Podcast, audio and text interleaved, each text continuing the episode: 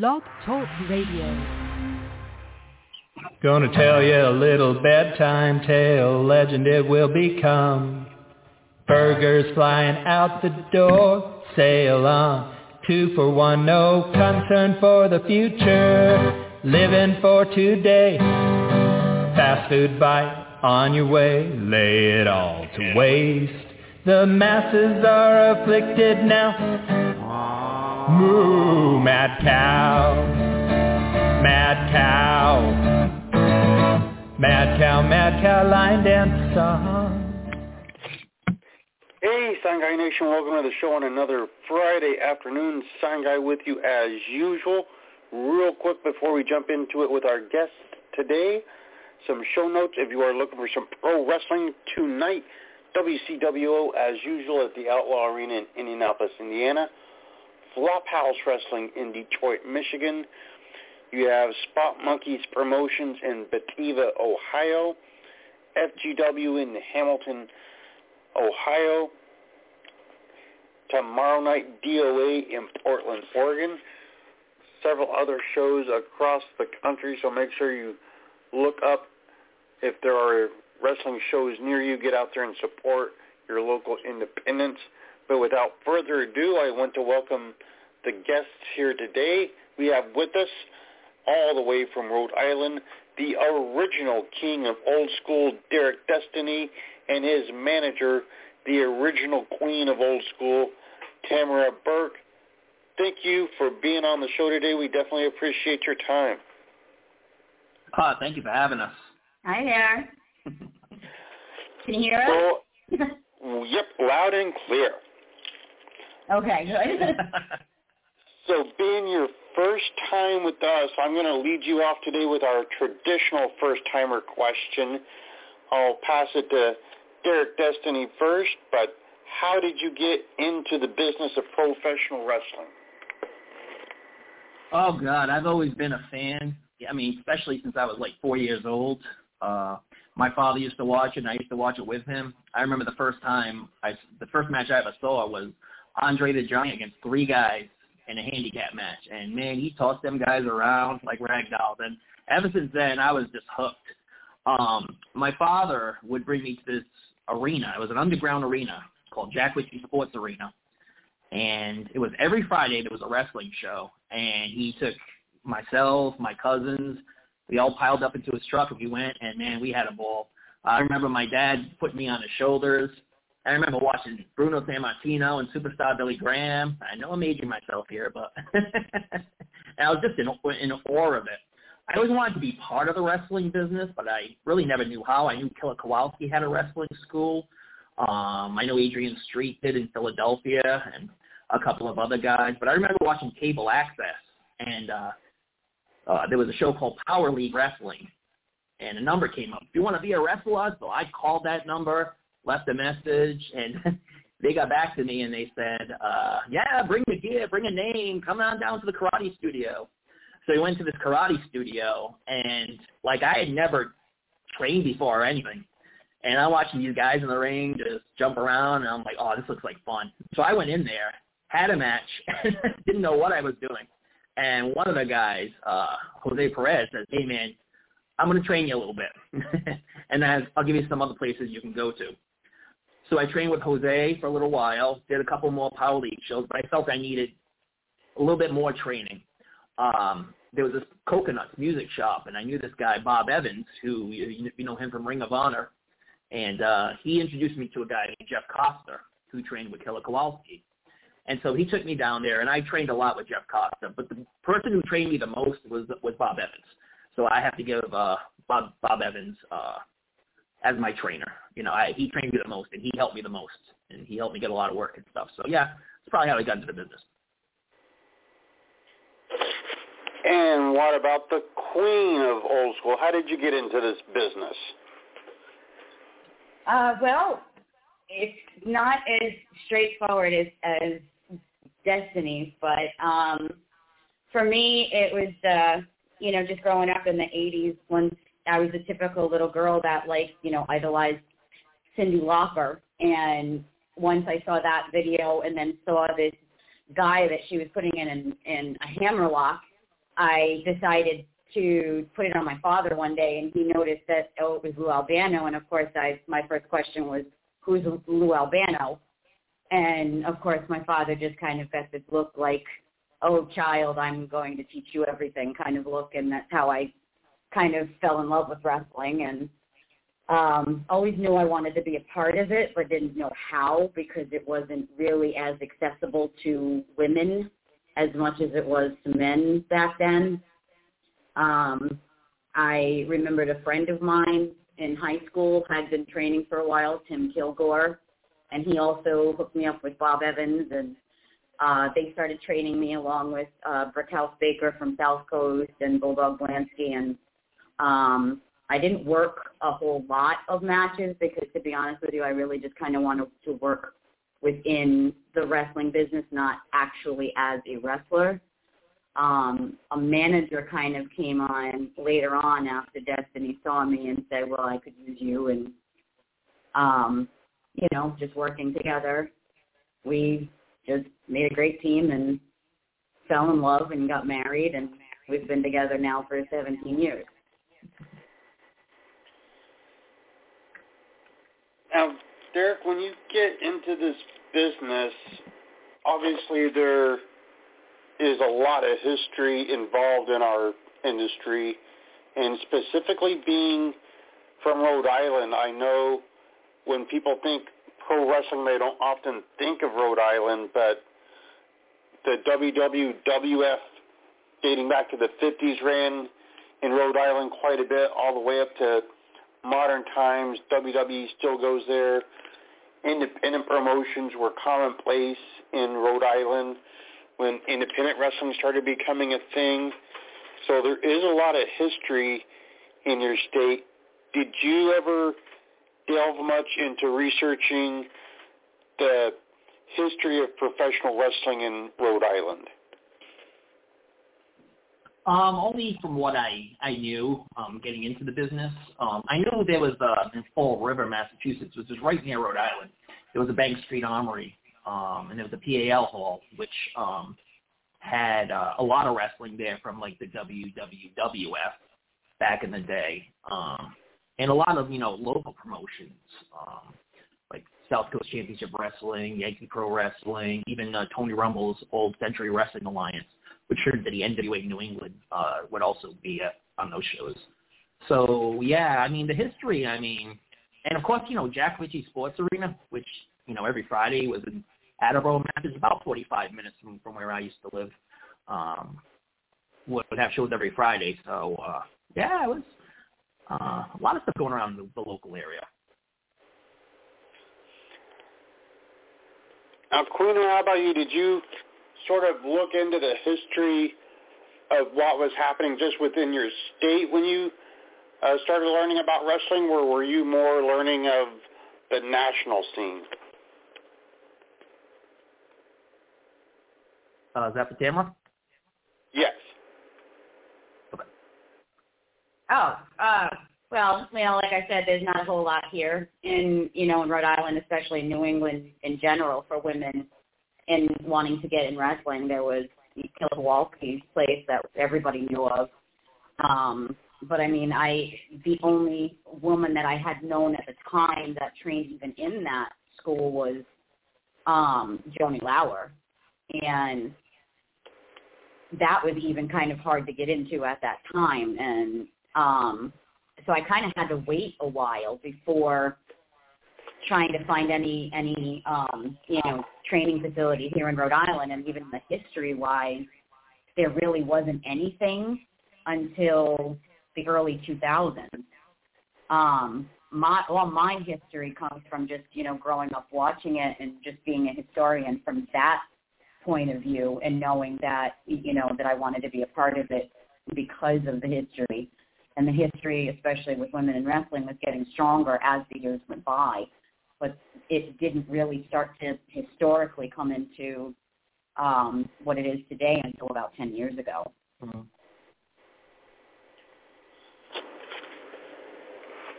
Now, Derik, I know that you had a break from professional wrestling for many years and recently started training to come back on a reunion show after the layoff. What was it that made you think the time was right to start training and come back and work on this reunion show? Well, my friend Danny um, contacted me and said he wanted to do a reunion match for two wrestlers who had passed away, um, the Reverend Chain Link and Marcus O'Middleton, um, who I was very close to in the wrestling business and who always helped me, um, booked me, and always gave me really good advice. So for them, I wanted to come back and um, put on a great show. Now you brought your manager with you. Queen was the reasoning for you deciding to come back when you did the same, or did you have a different agenda in mind when making the comeback? Well, honestly, it was a very, very different agenda. Um, I knew Reverend um, very briefly from when I first started working in the territories with Destiny, um, but I'd never met Marcus. I just know stories from what he had told me. Um, the reason why we actually retired from the independents was because of the abuse. Abuse in locker rooms is something that went on a lot up until just very recently, and I'm talking about like 2019 when the speaking out movement started. We left because I was being badly abused by people before I met Destiny. Um, men would take liberties on women in locker rooms, and a lot of women were being sexually abused and sexually harassed. And I could not be a part of that anymore because it was just too difficult. So uh, we left it and didn't look back and didn't really want anything to do with it. And then this speaking out movement happened, and um, not too not too long before that started, we opened up a nonprofit for survivors of sexual violence, and I am myself am a survivor of sexual abuse and rape, and a lot of women who are involved in wrestling are as well. So we knew we wanted to use that platform to try to change locker room behavior. So when this reunion show came about, we had already started working within some independent organizations here in New England and the Northeast, uh, doing in-services for our nonprofit. It's called the Warrior Network. And we train young wrestlers on proper locker room etiquette and respect for each other, respect for yourselves, respect for the business, and respect for women. And that goes both ways. Also having women respect the men because there have been instances where men were targeted and didn't want to come forward because of the stigma. So we decided to use this reunion show as our platform to come back and do more work within the independent organizations and it's continuing to grow from here. So really, we just wanted to try to use this as a base to do do better on, in our communities and really try to make a difference, especially now that people are listening. And bigger, more nationwide, reputable, large companies have started to pay attention too. And that's extremely important. We want to take it much larger than just New England.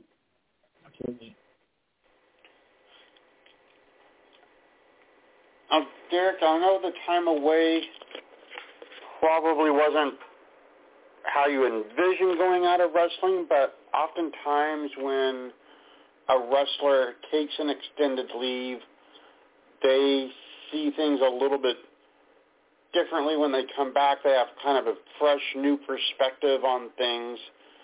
When you started training for the comeback, did you look at wrestling as sort of a a different uh, form for you to be able to do what you want, or did you see from your perspective things were going to be roughly the same as what things were when you left it?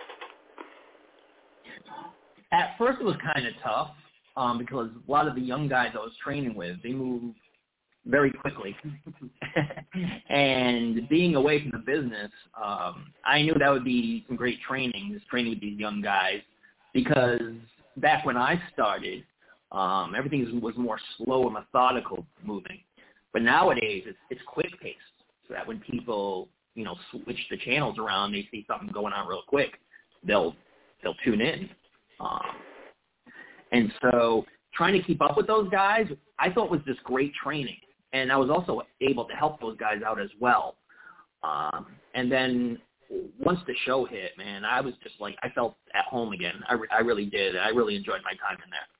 Uh, the, the training was tough at first, but then after that, you know, I just, I mean, this is what I did for 20 years. And um, see the crowd again and to have people at the end of the match saying, you still got it. I mean, it just felt so great. You know, it was uh, one of the greatest feelings ever. Now, when you got out of wrestling, we had not quite gotten to the level we are now as far as how technology has helped open up independent professional wrestling even 15, 20 years ago, wrestlers uh, would struggle to be noticed outside of their home area because uh, YouTube hadn't really taken off at that point. You didn't have uh, videos that people all around the country could watch. There were not streaming services where somebody thousands of miles away could become a fan of a promotion and support that promotion monetarily in a few different ways. It was basically you were wrestling in front of the local fans within a more narrow uh, radius than what people have today. Do you think that with the advent of technology, wrestling is easier as a business, or do you think it might be harder in some ways because of the way technology has come into our lives? I I think it's a lot easier. I mean, but you know, my wife says both too. Um, but I think it's easier now because you know people on YouTube. I mean, people from Germany and Italy have YouTube, and they can they can see your work if they happen to come upon you. Um, so I think you know your name can get out quicker today because of technology. And back in the day, you know, you'd have to send tapes out to promoters and stuff, and a lot of people didn't really know you that well. I think you know people will will know you better when they go on YouTube and see you. And if they like what they saw, they can check out some of your other matches and stuff. So I think technology has helped a lot to get your name out there. And you know, especially for guys looking for work outside of Rhode Island, maybe they want to go to Philadelphia and stuff. Um, instead of having to send tapes like we used to back in the day, um, you can just check out, you know, your YouTube channel if you have one. So Uh, Queen, what about you? Do you think with the technology we have and all of the social media and that type of thing, it's easier for people getting into the business now compared to when you got into things? Oh yeah, I mean it's it's much more accessible. Um, pretty much every school has a website now with an application process. It's a lot more streamlined. You can pay your dues online. Um, you can use social media to post things about different um, training facilities, uh, who trains who, where to get good training. It's, there's a lot more networking that was available than back then. I mean, for for Destiny, it was pretty much just like you have to go to a show and pray somebody knows somebody who knew somebody who knew somebody. And most of the time that was not not actual information. Yeah. And the same thing with me, and this is going back to like 2004. So, um, you know, for now, yeah, it, it actually I think has helped a lot more for accessibility, especially for for women in wrestling. Um, you know, I keep kind of harping back on that, but we're, we've seen a big shift, you know, even in the independents as well. So um, social media has certainly helped, but it can also be very harmful because the international wrestling community is not kind to one another. Sure. And there are a lot of people that use social media, especially, you know, Twitter. People love to just basically put down every wrestler that they see, whether it's independent or or global. You know, I think they have they they lose the cognitive ability to know that these people are human. I agree with you wholeheartedly there. Mm-hmm. Um, Derik, one of the things when you were wrestling is uh, when you first broke in, wrestling was sort of at a peak of popularity. The Monday Night Wars were happening. Uh, ECW was around. There was a lot of interest in pro wrestling. Independent wrestling was still very, very popular. In the last five years or so, we've seen sort of a resurgence in the popularity in pro wrestling. There's about five different national touring companies. You see New Japan Pro Wrestling being on American television and being able to tour by themselves in the United States. Independent wrestling is extremely healthy right now with a lot of places having sold out shows and doing very, very well financially. In the meantime, sort of between runs, there were lulls where wrestling was not as popular, where national companies were not drawing very well, and you did not have as much television exposure, and independents were struggling. What do you think it is that brought wrestling from the peak where you were first starting your career and sort of having that resurgence in the last few years? I think you need some uh, big name guys. Um, some guys that you know the fans can really get behind. I mean, you know, The Rock and Stone Cold were great talkers, and people could really get behind them. Um, especially because you know Stone Cold Steve Austin. I mean, hey, there's a lot of times you want to give your boss a, stun, a stunner or or what have you, and, and people kind of like that, you know. Um, and then I think it kind of faded a little bit with the John Cena era because uh, you know people really couldn't get behind him as they got behind guys like The Rock and Stone Cold. But I think now with the resurgence, it's not so much the superstar; it's the work rate in the ring. I think the guys now are incredible athletes, and I think they tell their story inside the wrestling ring. Um, the story that they tell makes them who they are. Like uh, Kenny Omega, I mean, is is a huge star, and he's a, somebody that everybody wants because of his in-ring work and his work ethic. And I think that's the most important thing about professional wrestling. It's second to none. Yeah, it's second to none, like his work ethic.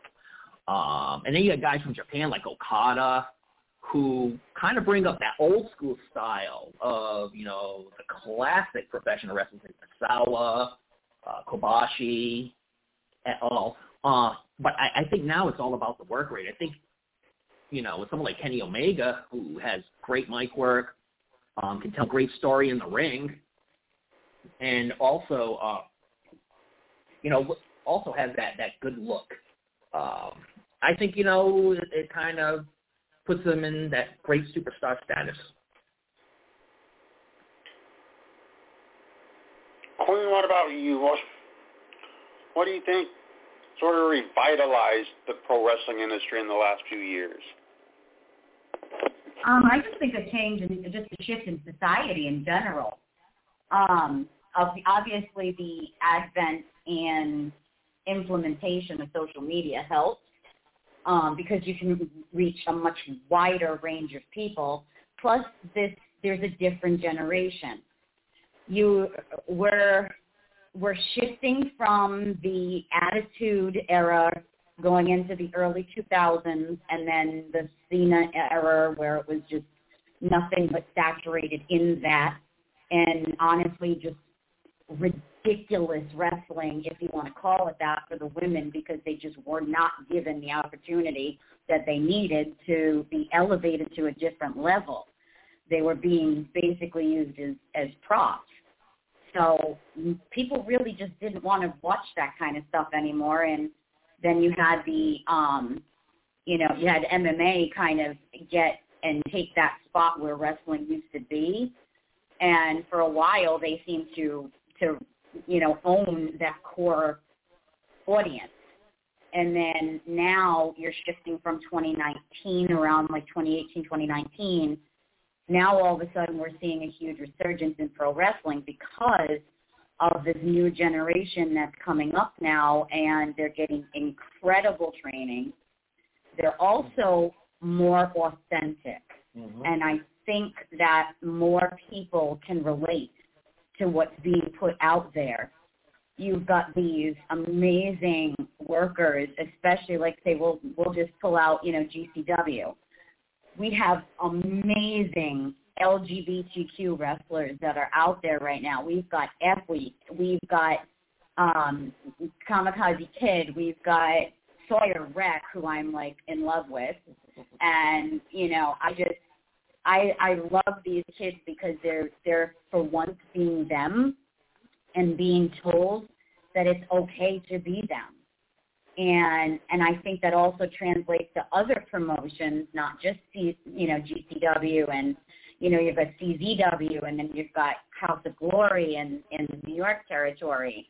It's more it's a very gritty type of pro wrestling, but everybody there is authentically themselves, and that's something that's becoming much more important in our society and our community in general and more people can relate to what's happening now in wrestling than as opposed to, you know, a decade ago, 15 years ago. I just, there was nothing for me to relate to back then. And n- neither could kids coming up, you know, and it's just, I think it's in a much, much better place. And the resurgence is, is happening because the older vets are kind of starting to retire and go away. mm-hmm. which they kind of need to, to be honest, because they were the ones that caused a lot of the abuse in locker rooms. And we tell people all the time that just because something has been the way it's always been does not mean that it has to stay that way. Exactly. So it's that kind of community that we're developing that I think that is just really bringing this resurgence to its peak right now. Um, Derik, one of the most important tools for a wrestler, of course, is their wrestling gear. Tights, singlets, boots, pads, all very, very important. Especially when you were starting out, did you have a specific person you went to when you needed new gear made? And do you have anyone now that you would go to to make your wrestling gear? Well, I know Highspots. I picked up um, a few singlets from them, um, and they did a great job. Uh, they had really nice boots and everything. A lot of my other um, gear that I had were given to me by other wrestlers um, when I first started. Guys who I worked with and would have a good match with. They'd be like, "Hey, you know, I got some boots for you, or I have some pads for you," and and they would be so so gracious in giving them to me which I thought was great because you don't see a whole lot of that from from veterans, especially back in, in those days. Um, being able, being giving, you know, and giving you some of their gear um, after you know having a decent match with them and, and showing that much respect. Uh, but Highspots was a place that I got a lot of uh, my gear from, and of course, you know, um, hand me down some other wrestlers, which you know I am so grateful for. Queen, what about you? Do you have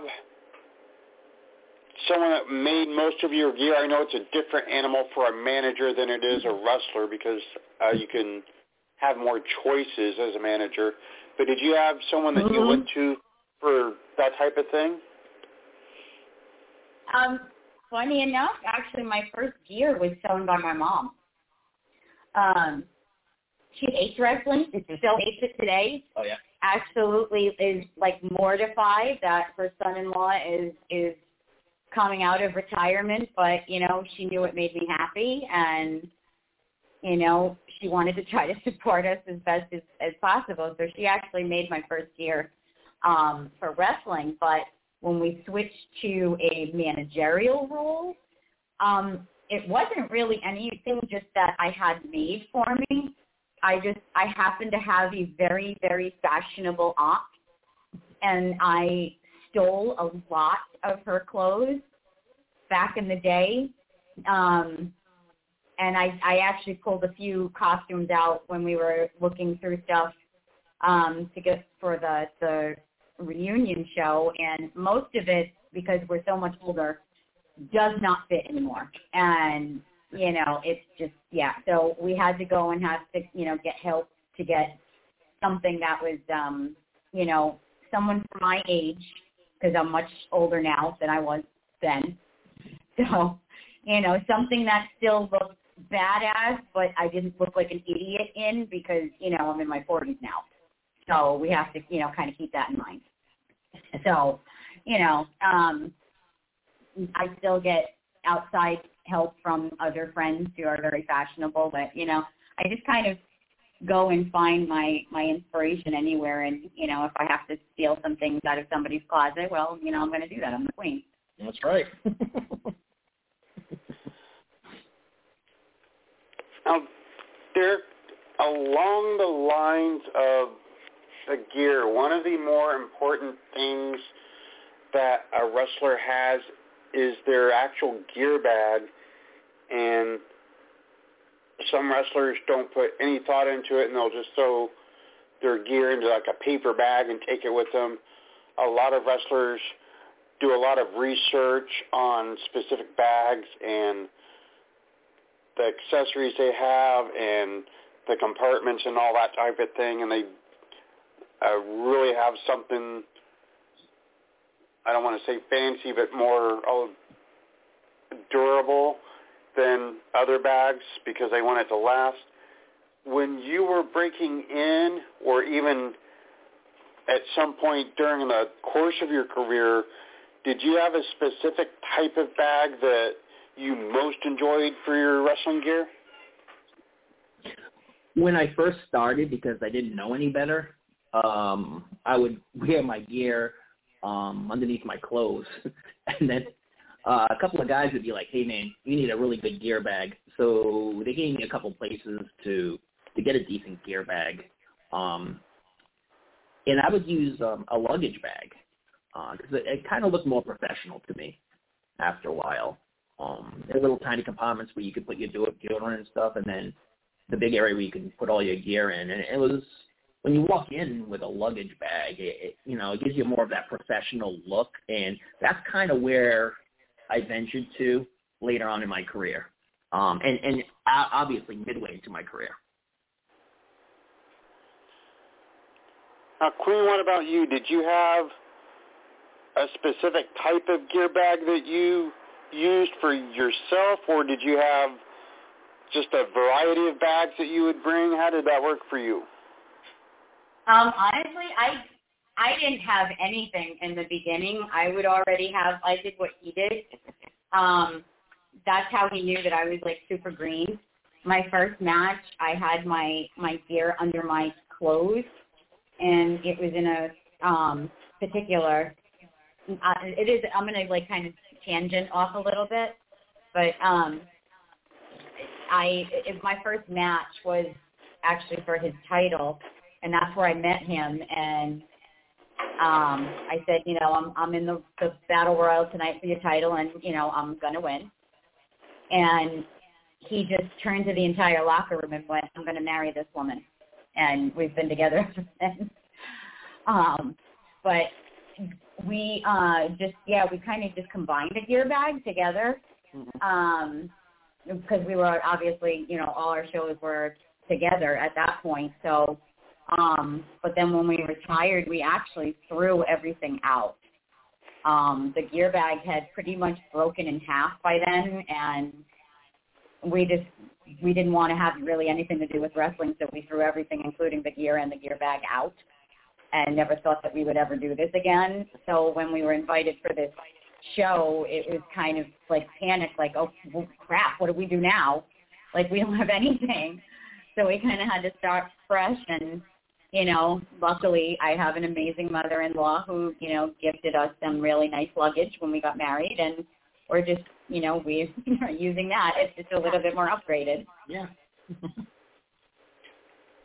never throw everything out because you never say never. Right. that is so true, man. you get that bug every so often. It's just like ah.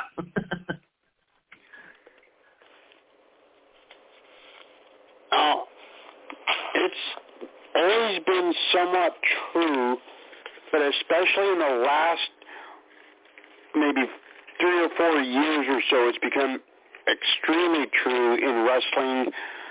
Wrestlers usually make more in merchandise than they do the actual matches themselves. Merchandising has become very, very profitable for a lot of people, especially on the independents where the merchandise money can quadruple what they actually make wrestling in a lot of cases. Some wrestlers will even take a much lower rate just so they can sell their merchandise, knowing that they're going to do well that way. Uh, Derik, did you personally have a lot of merchandise available when you were wrestling?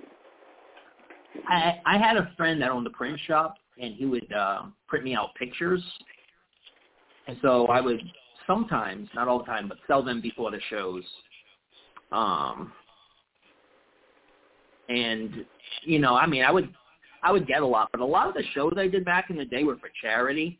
So any money I would get, I would donate to the charity, um, whatever type of charity it was. Uh, I felt that you know that was the right thing to do. And shows where you would actually get paid, you know, I would obviously um, keep the money from sales. So yeah. Now, Queen, what about you? Did you have much of a merchandise team, or were you not really marketing that way? Oh yeah, no, not at all. Like I'm, I'm in awe of the marketing that gets done today because you know, it, it it's incredible the amount of work that the workers actually put into their merchandising. There's a lot of these young kids are like merchandising geniuses they put together business plans and it's amazing to watch them actually create their brand. And that's something that we just didn't have available back then to anybody to show us that. So um, for for me, I didn't have anything at all. Like it was usually always showcasing the men, even the women that I would work on shows with that were more well known. They had very little merchandising. Um, but even today, only the only merchandise that we have now is actually the T-shirts that we sell um, for charity for um, the Warrior Network. So anything, you know, anytime we have a show, we're usually in our Warrior Network T-shirts because uh, Derik designed the logo for it, and it's it's a pretty badass logo, but it's it's for the best cause that I can possibly think of and um, any anything that we do merchandise wise usually goes towards that today. That's Yeah. that's more important to us. Um, you know, we we don't put a whole lot of work into merchandising because our purposes in wrestling are, are beyond that now. Mm-hmm.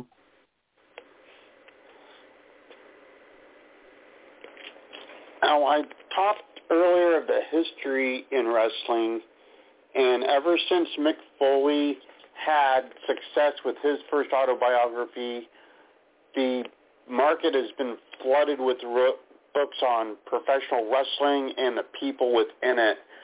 A lot of these are historical type of books, uh, documenting the territorial days, a lot of biographies and autobiographies on wrestlers, even dating back to the 20s and 30s. There's a lot of historical books out there. There's also a lot of contemporary books on pro wrestling in the market. Derik, have you read many of the books, and do you have a favorite particular wrestling-based book?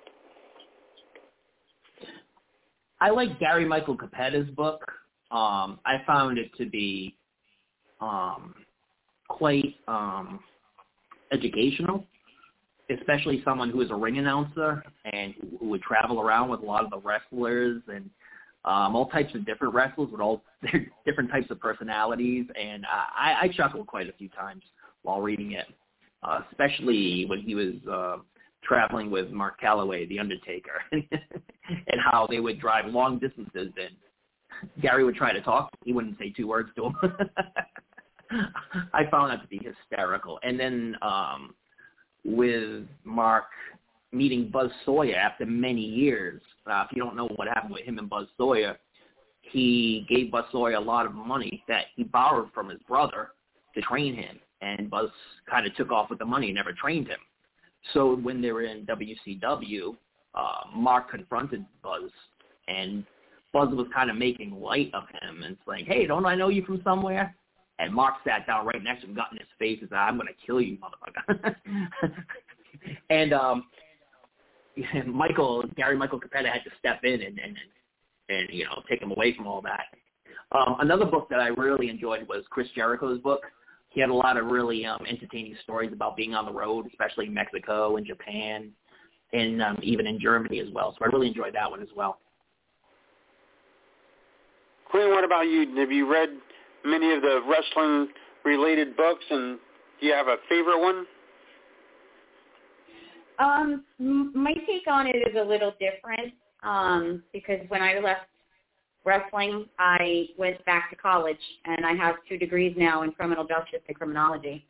And the wrestling books that I've actually read more um, are more so the darker side of wrestling. Um, I've read the books regarding the the Benoit matters. Um, the books regarding Owen, um, but that was written by Dr. Martha Hart, and that was actually gut wrenching and very hard to read, but really beautiful and a very beautiful tribute to her husband.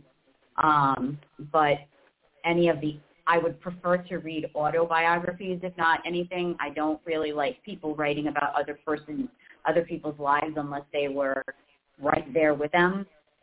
And the autobiography that always will stand out is just it's always for me it's always going to be Joanie. She um my she's always been my hero.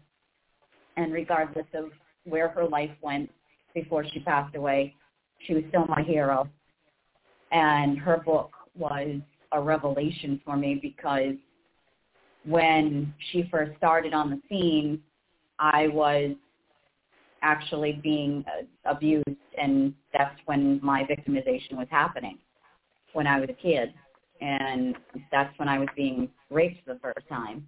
And I found out in her book that she actually went through the exact same thing.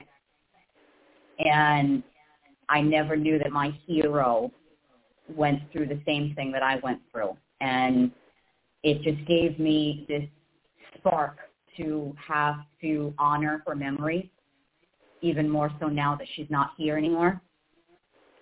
And I think it's I think her book is an incredibly important book for women to read. She was a very strong, strong role model for women, and she certainly changed my life. She saved my life. Yeah. Alan, a similar vein to that, there's also been many movies over the years that Chronicle Pro Wrestling. Uh, you had uh, movies like um, The Wrestler with Ed Asner in the 70s. We saw Rocky 3 have a decent amount of pro wrestling in it. We saw No Holds Barred, which was Hulk Hogan's first starring role. The Wrestler with Mickey Rourke. There's been movies that had wrestling sort of as a side in them. Uh, Life with Mikey comes to mind that had Jeff Jarrett versus Jerry Lawler involved in it. There's been a lot out there. Derik, do you have a favorite wrestling-related movie? One of the wrestling-related movies that's very underrated is a movie called The One and Only. Um, it's a movie in the 70s starring Henry Winkler and he was a, a struggling actor who had just gotten married, was going to have a kid, and he couldn't get any acting gigs. So he met this uh, little guy, uh, Hervé Villechaize, who was in Fantasy Island, and he got him into pro wrestling. and it's, it's it's truly a hilarious movie. Um, Henry Winkler played like this gorgeous George um, character, um, and he did a spectacular job um, um, in, in that role. Um, and he also played a very hyper individual as well. um, but the whole movie is absolutely hysterical. I urge anyone who's never seen this movie called The One and Only to give it a shot because it's uh, a, a great comedy. and you know, it was done in the '70s, so it had kind of like that '70s type humor. I have seen that film, and I agree with you. Very underrated. Not a lot of people talk about that one. Yep. now, Queen, what about you? You seen some of the wrestling-related movies, and do you have a favorite one of them? Oh yeah. Um, well, growing up, I mean, I loved seeing all the wrestlers that I could in movies because, you know, being a kid, you think it's the coolest thing that, like, oh my God, it's Hulk Hogan, you know. You know, I went to see every, pretty much every single movie that he did in the theaters when I was little. But then that's also because I, up until I was about like 12, I thought wrestling was real. So, you know, I was, and then that movie Ready to Rumble come, you know, the part in Ready to Rumble when like David Arquette screams at his father that wrestling's not fake. That was me with like every kid in school. Um, but as I've gotten older, um, I my favorite is is without a shadow of a doubt was The Wrestler. Um, that movie was difficult to watch because Destiny and I have literally seen everything that was shown in that movie in every locker room that we used to work in. I we have seen broken down vets exactly like like Randy the Ram. He portrayed that that character beyond perfectly. Also the struggles with his health, with his family, with drugs. We watched people do do drugs right in front of us exactly like that movie showed. Um, you know, my husband has actually worked with um Necro Butcher in in Jersey. So seeing him on the big screen and knowing that we have, you know, he shared a locker room with him at one time, you know, we have actually seen everything that goes on in those locker rooms that it was it was shown in such a gritty and truthful manner that it probably shocked a lot of people, but that was the point that people needed to see the bad side of it. And I think that that's kind of where things like we see today with Dark Side of the Ring, those things were born out of the courage that Darren Aronofsky had to actually make that film. So, um, I mean, and, and Mickey Rourke just he, he his portrayal was impeccable. Mm-hmm. I don't think I've ever seen anything like it in my life. That was that was absolutely without a shadow of a doubt. That's my favorite of all time. Yeah, very very great movie. Agreed. Derik, when you made that comeback, uh, you talked how there's a lot of younger guys in the training with you and everything like that. Wrestling, of course, is a very cardio-intensive sport, and you have to be in pretty good cardiovascular shape to compete, especially at a high level. When you first started training to do the comeback, was the training harder than you thought it would be for you, easier than you thought, or was it about the right uh, training that you envisioned when you were looking to come back? It was the right training I envisioned, but much harder because of my age.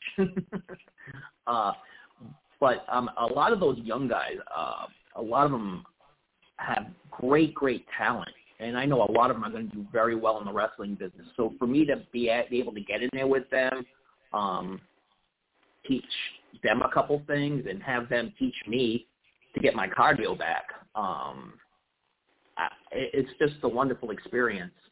And the fact that I was able to come back in in tribute to two wonderful guys really helped me in the business. That just meant everything to me as well. So it, I felt the comeback was was really great, and you know the training was as it should be. it was difficult, but I expected it to be difficult, and I was totally ready for it.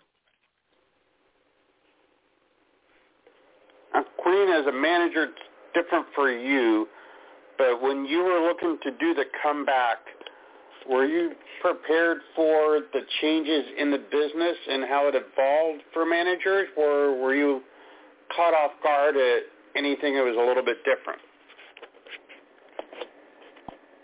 That's a good question. Um, there are actually no managers in this reunion show besides myself.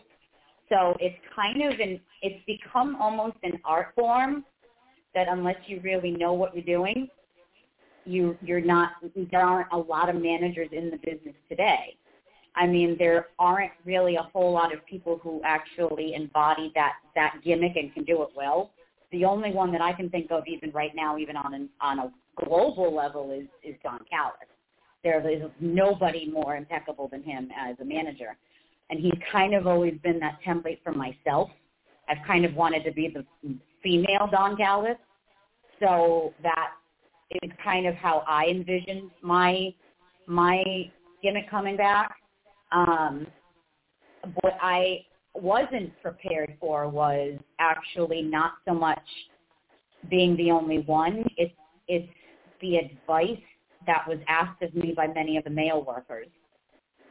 That I wasn't prepared for, and I could not be more honored that they asked me my opinions on things and wanted to actually get, you know, talk to me. And because that was something that just wasn't done before, I was I was a little nervous stepping back into a, a locker room again. Um, you know, they knew me from going and, and watching Destiny train to try to get ready for this, but you know, on a locker room level, they didn't know me. So, you know, that that really meant a lot to me, and so that was something I wasn't prepared for. Um, what I do love though was the audience's reaction to me, and what I wasn't prepared for, I think, is for how much fun I, it actually could be, because I didn't have very much fun the first time. Now being older, I I found it being a whole lot more fun and freeing to be able to scream at people mm-hmm. because I can. so, um, and have them love me for it. So that meant a lot. Yeah, she did a really great job. I mean, I salute her. I still have the best nut shot ever. That's correct.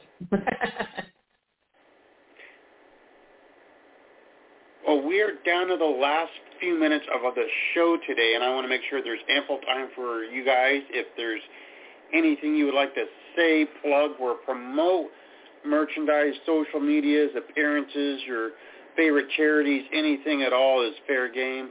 Derik, we'll start with you.